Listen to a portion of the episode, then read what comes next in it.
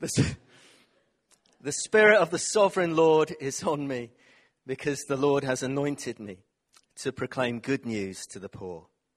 He has sent me to bind up the brokenhearted, to proclaim freedom for the captives and release from darkness for the prisoners, to proclaim the year of the Lord's favor and the day of vengeance of our God, to comfort all who mourn and to provide for those who grieve in Zion to bestow on them a crown of beauty instead of ashes, the oil of joy instead of mourning, and a garment of praise instead of a spirit of despair.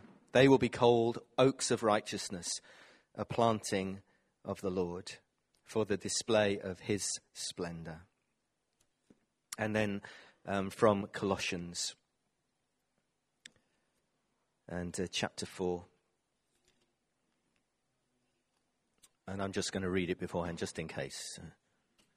But I think this one we're all right with. I know this one. Thank you. Paul writes Devote yourselves to prayer, being watchful and thankful, and pray for us too, that God may open a door for our message, so that we may proclaim it, proclaim the mystery of Christ for which I am in chains. Pray that I may proclaim it clearly as I should be wise in the way you act towards outsiders. Make the most of every opportunity. Let your conversation be always full of grace, seasoned with salt, so that you may know how to answer everyone. We thank God for all of His word, and especially for those two passages. Bless you, Roger.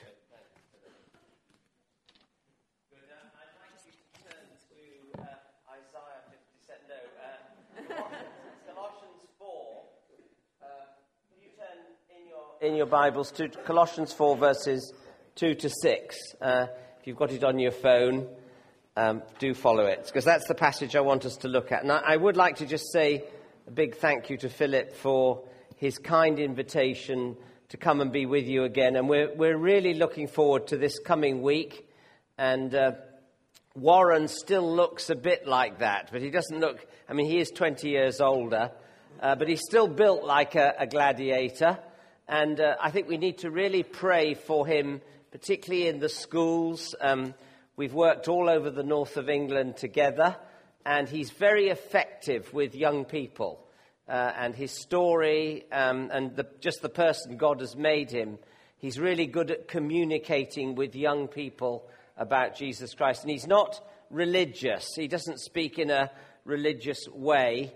He, uh, he was a roofer, a roof tiler, before he became a gladiator and a celebrity. So he has a very kind of basic Essex, if you like, approach to life and uh, cuts right through. He's, he's very effective. And then I think some of you heard Paul, the uh, musician, who ha- had an amazing conversion from um, a life of alcoholism, and uh, he's very effective as well as an evangelist. So I think we're going to have a great time. So do pray for us and uh, we'll look forward to these uh, supper parties, these home meetings as well. And then Tom, our son, my son is, um, he teaches philosophy at Oxford, but he's quite, quite normal. He was a Royal Marine. Uh, he fought in Afghanistan and in, uh, um, in Iraq. Uh, uh, he's a, a very good communicator, and he will be speaking on artificial intelligence, on robots that's the sort of thing that you might be able to bring a lot of friends to. It's sort of further upstream in terms, of, so it won't be a, a, a, gospel appeal or anything like that, but it will be looking at what's going on in society, and, uh, and then he will obviously bring Christ into that. So lots of really exciting meetings. And um, I want to just say to you, don't let the, op- this is a great opportunity uh, that, you, that you've got this week. And uh, um, so don't let the opportunity slip. Use it and invite as many people as you can. Um, you'll, you'll find you can't bring anybody. Only God can bring anyone to a meeting. So don't get discouraged if you invite people and they don't come. Um, lots of people you invite won't come, but some will. And, uh, and, and there are all sorts of people that God is working in often which we just don't know about. Our job is to get out there and bring them in and invite them and um, offer to come with them because it's often it's a bit scary coming to something if you don't if you don't know the people. We forget how we felt when we first went to church. It was probably a bit scary for some of us as well. So let's pray and then we'll look at this passage, this wonderful passage in Colossians chapter 4. Lord, we thank you so much for this church, and I'd like to thank you for the great inspiration it is to many of us in the Cotswolds, the way you've put your hand upon this church and blessed it. Thank you for the vision to have a, a 50th Alpha course uh, this year. And we do pray that we will have 50 guests and that you'll use this um, period of mission to bring in many new people, Lord. And uh, we, we long to see people coming to know you and to experience you for themselves. And so we pray that you'll be preparing us, uh, giving us courage and boldness, and yet also sensitivity and, and humility and gentleness as we uh, seek to invite people and bring them in. And uh, we pray for Warren and for Paul and for myself and for Tom and for all the others who'll be involved. Lord, that you will fill us with the Holy Spirit so that we'll speak your words uh, boldly, uh, with authority, but also with great humility. And uh, we commit this time to you now as we look at your word and study your scriptures. Lord, we pray that you'll come and teach us by your Holy Spirit. In Jesus' name, amen. Now, I was going to start with a joke, but I discovered that the one I, the one I brought, I've only got about six jokes. The one I brought, I told last time, so I can't. Did I tell you the one about my father being a pilot? Did I tell you that one? We've forgotten it anyway. Ah, okay. All right. So, anyway, my dad was a pilot. Uh, people often think if you're a vicar, you come from a long line of vicars. And my father was a pilot, he was a test pilot uh, and then uh, an airline pilot. And. Um, I heard this story about a, a this isn't a true story, I don't think, uh, uh, about a pilot who was flying this little aeroplane. It was a single-engined aeroplane, and he had um, he had uh, three people on on his flight. He had a bishop, he had the brain of Britain, and he also had a student with him. And the aeroplane ran into some problem. Basically, the engine stopped and uh, he, he only had three parachutes on board. So the first person to speak was the pilot, and he said, Look, he said, I am the pilot, and I'm married, and I've got two children. I think you ought to let me have the first parachute. So they discussed it and they agreed. So he took a parachute and he jumped. The second person to speak was the brain of Britain.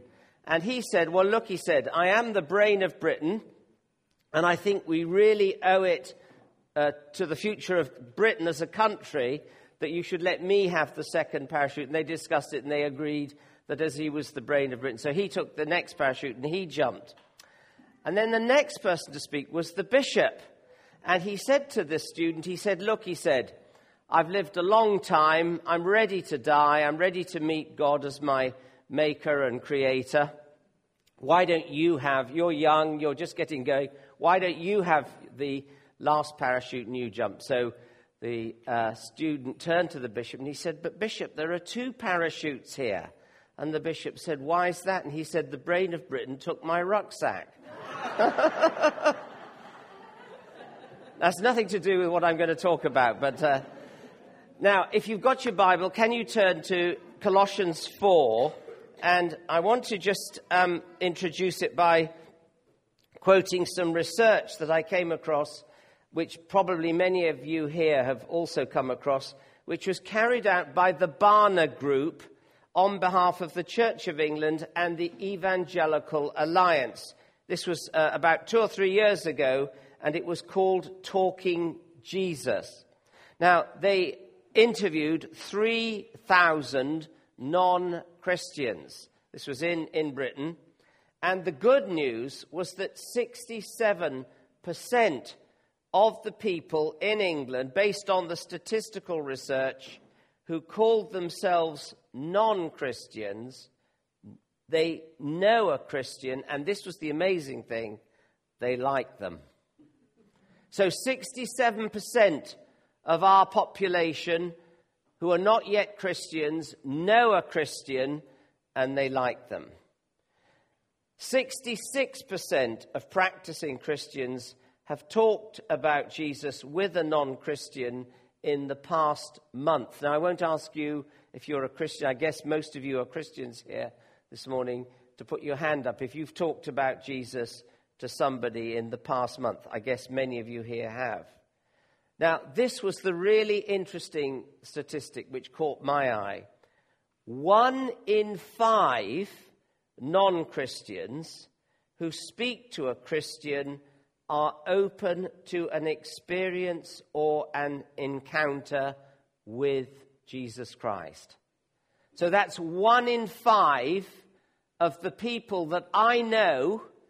I live in a little village quite near here called Little Compton, so there are probably 300 people in the village. We're getting to know a lot of them. One in five of the people that I know who are not yet practicing Christians are open to an experience or an encounter with Jesus Christ. And the other piece of good news that I discovered in the statistics was that 43% of English adults believe in the resurrection of Jesus from the dead, but they don't understand the importance or the implications of it. So, a lot of people that you know actually do believe in Jesus' resurrection. Now, the bad news or the challenging news was this. I've only picked out a few of the, the, the things that caught my eye. 59% of non Christians who speak to a Christian did not want to know more about Jesus Christ. And 40%, I, I, I was staggered by this, 40% of the English population are not convinced that Jesus was a real person. And 40%, 42% of non Christians who know a Christian have never had a conversation about Jesus Christ. So there are a lot of people out there who've never talked to someone about Jesus Christ. Now that's really challenging, isn't it? So, from this, I, I I gather that there are people who are interested, not lots and lots, but there are, there are some out there who are interested and searching amongst the people that we know, that we're in touch with. And uh, what we've got to learn to do is to talk to them. Now, how are we going to do that? Now, in the, in the uh, 19th century, there was a chap, he was a Yorkshireman called Hudson Taylor. Some of you will have heard of him. He, he was born in Barnsley in Yorkshire, and he went to China and he began what was known as the China Inland Mission. God greatly used him to reach the Chinese with the gospel. And he said this, and this is what I want to base my talk on this morning with you. He said, We had to learn to speak to God about people before we learnt to speak to people about God. I'll just say that again. We had to learn to speak to God about people before we learnt to speak to people about God. And I want to use that as a way into this text. So if you've got the text open in front of you, it's Colossians 4, verses 2 to 6. It's a great passage. And I want to, to talk, talk, first of all, about speaking to God about people. And if you've got it open, I'm going to read verses 2, 3, and 4. And Paul says this Devote yourselves to prayer, being watchful and thankful, and pray for us too, that God may open a door for our message, so that we may proclaim the mystery of Christ for which I am in chains. Pray that I may proclaim it clearly as I should. Now, I want you to notice from this text what Paul is saying to us. First of all, he says, uh, he's talking to the Colossian Christians, devote yourselves to prayer. Or you could translate that as continue steadfastly in prayer. Now, the interesting thing is that in the original, it's the same word that Luke uses when he's talking about the early church. Do you remember on the day of Pentecost, after they'd received the Holy Spirit, uh, he writes this. He said, They devoted, it's the same word, they devoted themselves to the apostles' teaching and to prayer. So if we want to see people uh, in our villages, in our streets, in our towns, in our families coming to Christ, we need to be people who are, who are devoted to prayer. Now, can I just say right at the start, this is not easy. Uh, I remember, I don't know how many, do you remember David Watson? Some of you, the older ones, will remember. I, I worked for a long time at St. Michael the Belfrey, so it was a great privilege for me to be there. And I remember David Watson saying in one of the talks he said that one of the hardest things we're called to do as Christians is to pray. And I think uh, if we were honest with each other, most of us, probably actually, if not all of us here this morning, struggle to pray. Uh, I, and can I say, I struggle to pray. Uh, it's not, it's not easy. I don't find it easy. I don't always find it natural. I'm trying to develop that, but it's, it's often very difficult. So I want you to notice what Paul says, because I think he, he actually he knows that. He adds, he says, devote yourselves to prayer, being watchful. In other words, staying awake, staying alert. The Jews apparently would pray like this you try going to sleep like this. Very difficult. So being watchful, and then he also adds, and being thankful. Being watchful and thankful. And it's interesting, if you go through Paul's letter to the Colossians, just look back to the previous chapter, chapter 3, verses 15, 16. Three times Paul uses the word be thankful. He says, let the peace of Christ rule in your hearts, since as members of one body you were called to peace, and be thankful. And then he says it again let the word of Christ dwell in you richly, as you teach and admonish one another with all wisdom, and as you sing psalms, hymns, and spiritual songs with gratitude, with thankfulness in your hearts. So he says it twice, then he says it again in verse 17. And whatever you do, whether in word or deed, do it all in the name of the Lord Jesus, giving thanks. So, three times in those verses, Paul says, Give thanks. Be full of gratitude. Uh, and I want to encourage you in this matter of prayer to keep on praying and don't give up.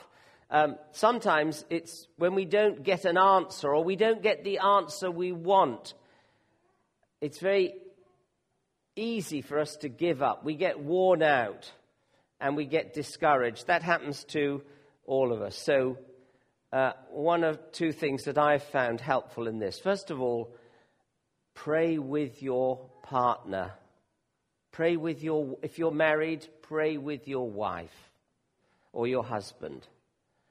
Now, I'm not going to embarrass you by asking you how many of you do that.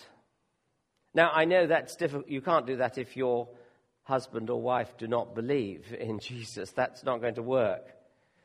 But it's taken my wife and I a long time. We've been married for over 40 years to pray regularly together. And that's a terrible admission.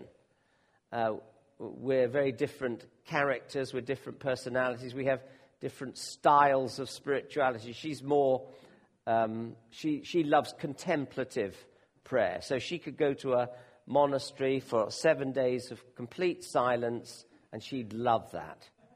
I tried that and I went nearly crazy. Because I'm an, I'm an extrovert, I get energy from people. So when I pray, I need to pray with people. So uh, over the last 20 years, I, I have several prayer meetings a week that I go to. So, so I pray several hours with people. I pray by myself, but I get energy from praying with others. Whereas My wife enjoys praying by herself. So you have to, you have to go with your personality. What's your personality type? Pray in accordance with your personality. But I do want to encourage you pray with your family, pray with them. Start small. Uh, my wife and I started with, for the last, I suppose, the last few years, we've had a bit more space in our lives. And we were out in Rio de Janeiro with our son, who's a vicar in, in Botafogo in Rio. And each morning that we were all in the vic- vicarage, we'd have a community prayer time. And we started with a simple liturgy, and then we prayed together. And, and Ursula and I, we've just carried that on over the last few years. So we give ourselves to praying together for our family, for our grandchildren, for the church, for the, the leaders, the, ne- the needs of people. So find someone who you can pray with regularly. It will really help you.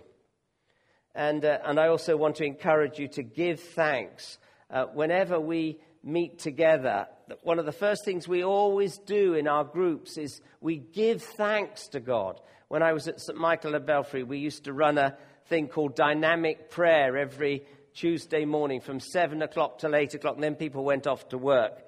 And we always started with thanksgiving, just pouring our hearts out to God in thankfulness for all that He is and all that He's done. So that's the first thing. Devote yourselves to prayer. Now, the second thing I want you to notice from the text is Paul tells them, or he asks them, to pray for certain things. Have a look again. He says, verse 5, verse th- sorry, verse 3, and pray for us too that God may open a door for our message so that we may proclaim the mystery of Christ for which I am in chains. So he's in prison when he wrote this. Pray that I may proclaim it clearly as I should. So I want you to notice what he asks the Colossian Christians to pray for. And the first thing that strikes me is that he asks them to pray that God would open a door for them. Now, it's interesting. Paul uses this picture of God opening a door in several of his epistles. So, for example, he talks about, he says that uh, God opened a door for the gospel, uh, a great door for effective work in Ephesus. But then he adds, But there are many who oppose me. And I found often that open doors goes with opposition. God will open a door, but there's always opposition to the gospel.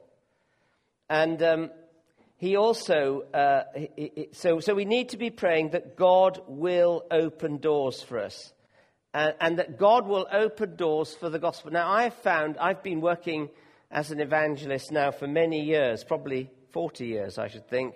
And I have found that this is a great mystery to me about how God opens doors and how some people get converted and others don't. Uh, I don't know how many of you. Well, I used to work with a chap called Roger Forster and Roger Mitchell. We, we, we, did a lot of university missions. I was a staff worker with the UCCF in those days. So we went round lots of universities in London and the south of England. And, and I remember Roger Forster using a, he called it a, a, the, the duvet principle. You know, if you sit on a duvet and then a, a bit more of the duvet pops up somewhere else, and he'd say, he often found he'd be praying for Tim, and then Bill would get converted. Have you, have you ever had that experience? You praying away for somebody, and somebody completely random finds the Lord. I've had that experience many, many times. And it's a great mystery, the mystery of election. We don't know who is going to get come to Christ. Only God knows that. Our job is to get the message out to as many people as possible because we know that God loves everyone and He wants all to come to Him. But we know that not everybody is going to come to Him. So we need to be praying for open doors. And I think I've told you that I've, um, I've discovered open doors in all sorts of extraordinary situations. And I think I told you when I was in Vancouver, I discovered an open door for some millionaires. I suddenly discovered a little group of millionaires who were very open to the gospel. I mean, what an amazing thing is that? And a number of them came to Christ. Found the same thing. I got back to York and I found another little group of million. I met one big millionaire and then he knew the smaller millionaires. And uh, so uh, he brought them in. And again, a number of them came to Christ. Again, completely, you know, I would have never written that script. I wouldn't have thought that that was possible. Or, or I, I, think I told you about a, a gangster. I suddenly discovered a gangster who was open to the gospel in, in Edinburgh when I was running a church there. So I found wherever I go, there are always these unusual things. So in the village I'm in right now, I'm looking for the open doors. Where is God going to open? And there is actually a multimillionaire in the village. I don't know how open he is, though. Although he did say to me, uh, I'll tell you his name. He's called Sir Alec Reed. Have you heard of Reed Employment? The Reed, em- well, he lives in the great big manor house in the village, and for some reason, he's taken a shine on my wife and I. He likes, he likes, he's in his 80s now. He's an atheist, calls himself an atheist. And the other night, he invited Ursula and I round for dinner. And Ursula said to me on the way, she said, You are not to talk about Jesus, Roger. So I said, No, I won't. It's fine. Won't, unless he brings up the subject. So there we are, having a chat with him and his wife around the dinner table. And he suddenly turns to me in the middle of the conversation and he says, Roger, what's going to happen to me when I die? I said, That's a really good question, Alec. And then I went like this. You know, in the rugby, the scrum half goes like that. So I said, Darling, what would you say to that? so she had to answer the question, and then she answered it brilliantly. And then, as that was being answered, his wife suddenly turned to me and she said, I don't understand what it is about Christianity which makes it different from the other religions. I said, Adrienne, that is a really brilliant question. Darling, what would you say on that? So she answered that one very well as well. So there's an, that was an open door. Do you see what I mean? That was an open door. God gave us an open door. And he also, Paul also prays here that they'll proclaim the gospel, or he calls it the mystery of Christ. Pray that I may proclaim it clearly, so that the gospel will be clear.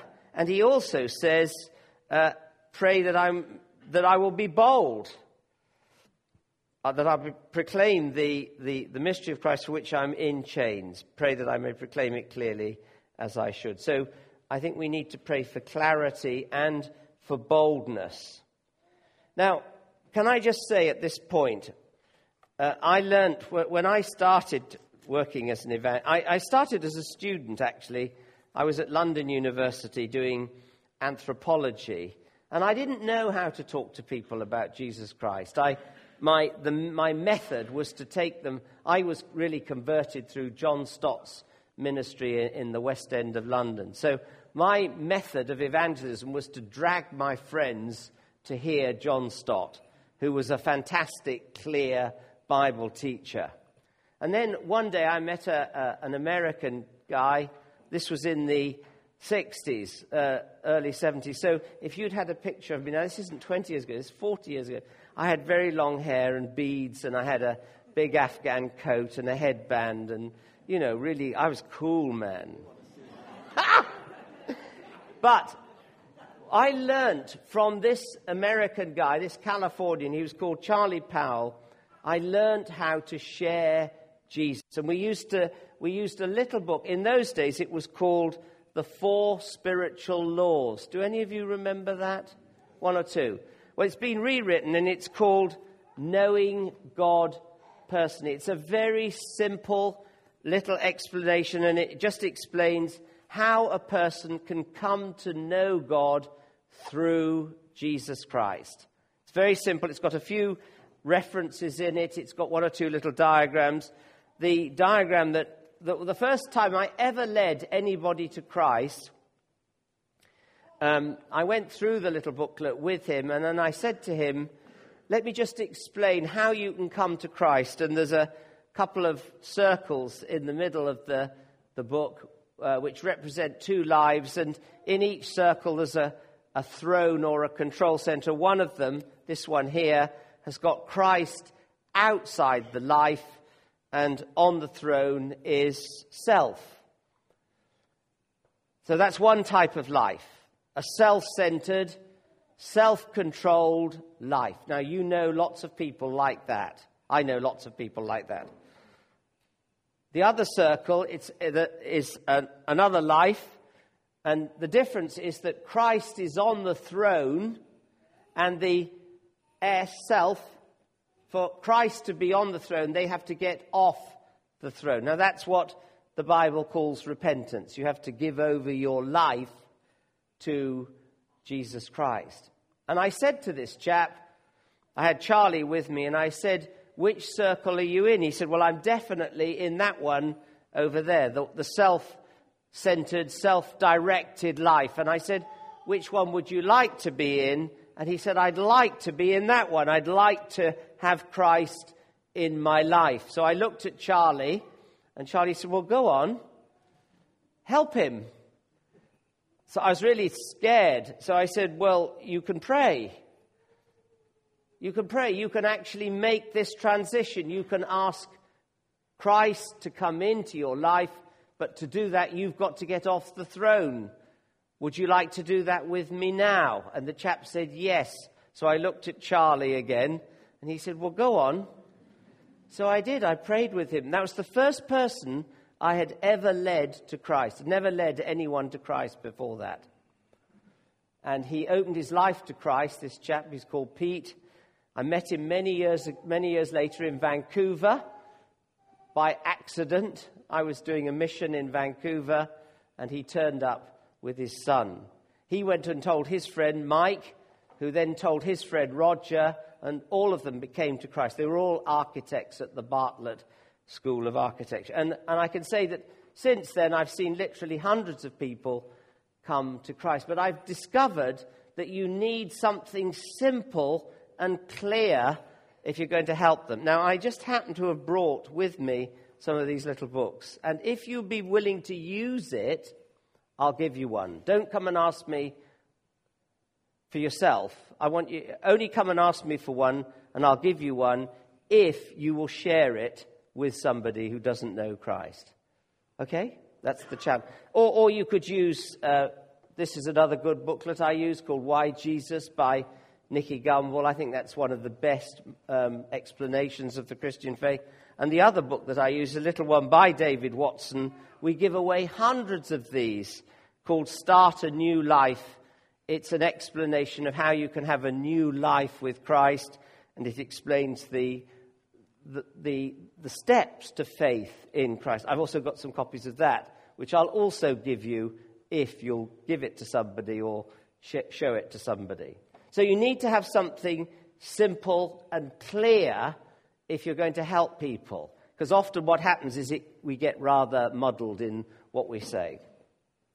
So that's just a little bit about speaking to God about people. Now, secondly, and then I'm going to finish, uh, I want to talk a little bit about speaking to people about God. So let's look at the text again. And Paul says in verses 5 and 6 Be wise in the way that you act towards outsiders Make the most of every opportunity. Let your conversation be always full of grace, seasoned with salt, so that you may know how to answer everyone. Now, what does Paul tell us here? Now, again, look at the text very carefully, because I think he's giving us some hints here. I think the key, the key verse is in verse 5, where he says, Make the most of every opportunity. Now, you have got some wonderful opportunities coming this week to tell your neighbors and friends and family about Christ. So, how are we going to make the best use of the opportunities that God gives us. And can I say, we are living in urgent times. I think the urgency of the times that we are living in, the urgency in our country, the urgency in our communities, it's really urgent that people hear the gospel. And I know we can get, we can become rather complacent about this. We don't know how long we've got. And what is even more important is we don't know how long the people that we're with have got. I have had several experiences in my own life when people who I thought had a lot longer to live hadn't. And they died suddenly.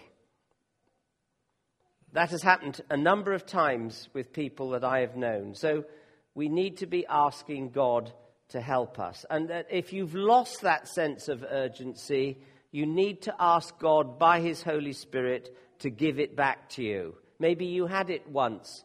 Maybe when you were a new Christian, you had a great sense of this urgency, and over the years it's gradually dimmed. That often happens to people. Well, ask God to restore it to you so that you see people as God sees them. He loves them, but He longs for them to come to know Him. Now, three things stand out how we can buy up these opportunities. First of all, wise behavior. Verse 5 Be wise in the way that you act towards outsiders. Now, what is wise behavior? I think wise behavior is knowing what to say and what to do in a given situation.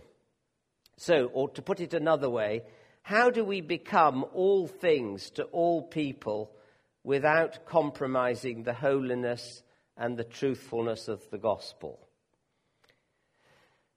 Now, I want to say something that's helped me a lot on this. Uh, Dick Lucas, who's a great preacher when I was young in London, he used to preach in the city. He's written a commentary on Colossians and he makes the distinction, which I find very helpful, between direct evangelism, that is the proclamation of the gospel.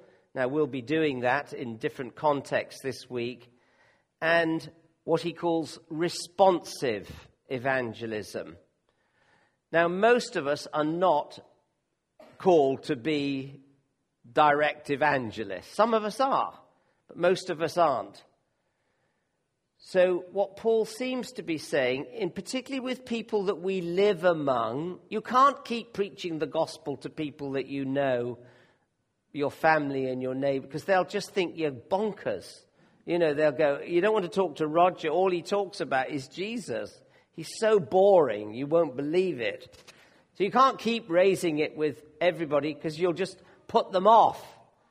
But with people that you live among, your neighbors and your friends, your family, you need to wait for them to raise the issue. That's why my wife said to me, Don't talk about Jesus, Rod, because I, I am an evangelist. I love talking about Jesus, but we're, we're living next to these people, and, you know, I don't want them to think I am completely crazy.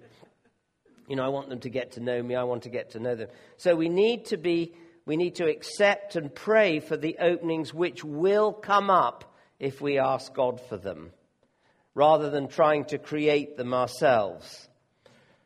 But having said that, you are going to have many opportunities this week because of this week, so use them. Use the opportunities that this week gives. Secondly, he says, salty speech.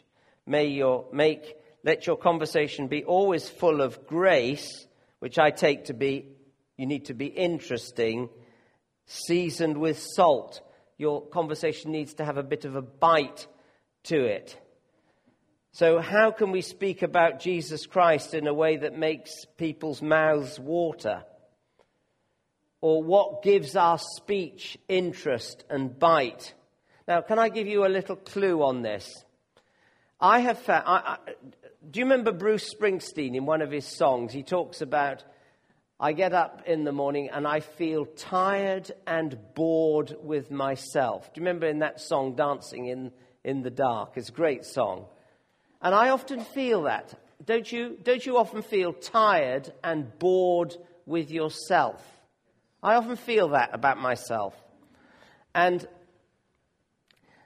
I have found that if I want to be interesting as a person, I need to be interested in people. The more interested you are in other people, the more interesting you will be as a person. And only God can give you that interest in other people because naturally our default is to be full of ourselves, focusing everything on ourselves, which actually kills conversation when we talk about ourselves. There are one or two people I know, I just I see them at church and I oh no, oh no, if I talk to them, they're just going to smother me with stuff about themselves, their latest ailment or their latest struggle, and they just load it off and then go off and tell somebody else. You don't, you know, people like that you give a wide berth to, don't, well, I do a bit. Whereas people who are interested in me and want to talk to me, engage me as a person, they're interested in my opinion, they're interested. I love people like that. Don't you love people like that who listen to you and engage you? Now, only God can make us like that. So you need to ask the Holy Spirit to give you His love for people. Because if you have His love in your heart, you will focus on them. So if you want to be interesting and not tired and bored with yourself, be interested. So ask the Holy Spirit to fill you. And the other thing he says here is individual attention, so that you may know how you're to answer everyone. So each person is different, each person is unique. The gospel is the same, but we need to apply it to each person with sensitivity and wisdom. So I'm going to finish in just a minute. How to talk to God about people? Well, we need to keep praying. We need to keep at it steadfastly.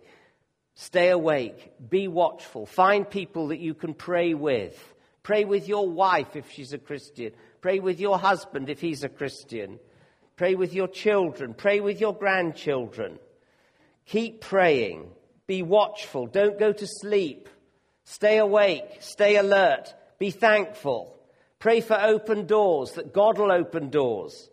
Pray for clarity, for boldness, and then how to talk to people about God. Make the most of every opportunity that God gives. Be wise in the way that you behave towards outsiders, and may your speech be gracious and salty.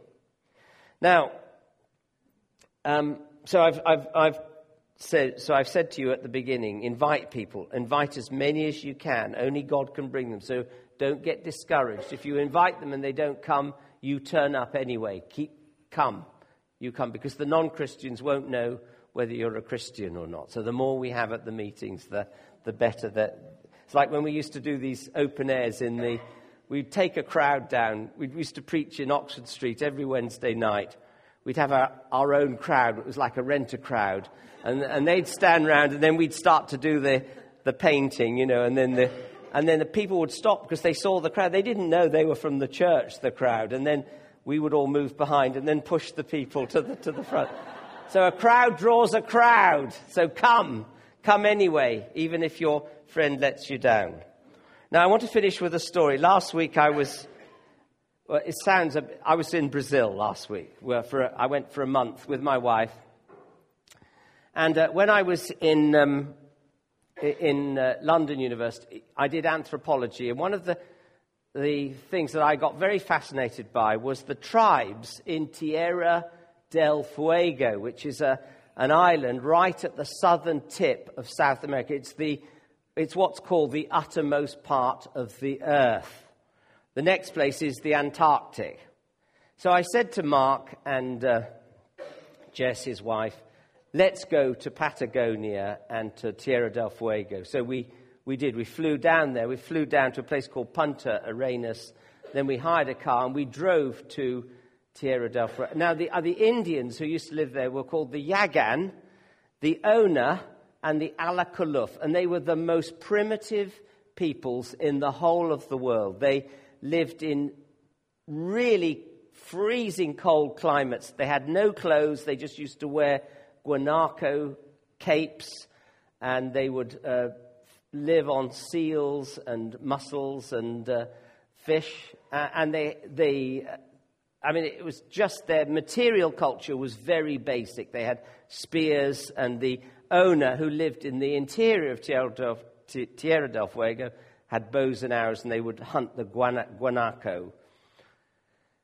So I was fascinated by this. And I, I, kind of wanted, I was hoping I might come across some of their old settlement. They all died out. Now, when Charles Darwin went to Tierra del Fuego, he went on the uh, boat called the Beagle, and he went with a chap called Captain Fitzroy, and they saw these Indians. They were living uh, in little kind of wigwams uh, along the coast, and he called them, in his, in his journal, he called them savages. He said they, and he heard them speaking, and he said they don't speak a language, they just make uh, sounds. And uh, he thought that they were the missing link, what he thought of as the missing link between the apes and human beings. And uh, he got back and he told his stories. And some of the Christians in England were very moved by this. And they sent out some missionaries to go and take the gospel to the Indians. And they were, the missionaries were, were killed. There was a chap called Captain Allen Gardiner who perished on a beach with, with some of his friends.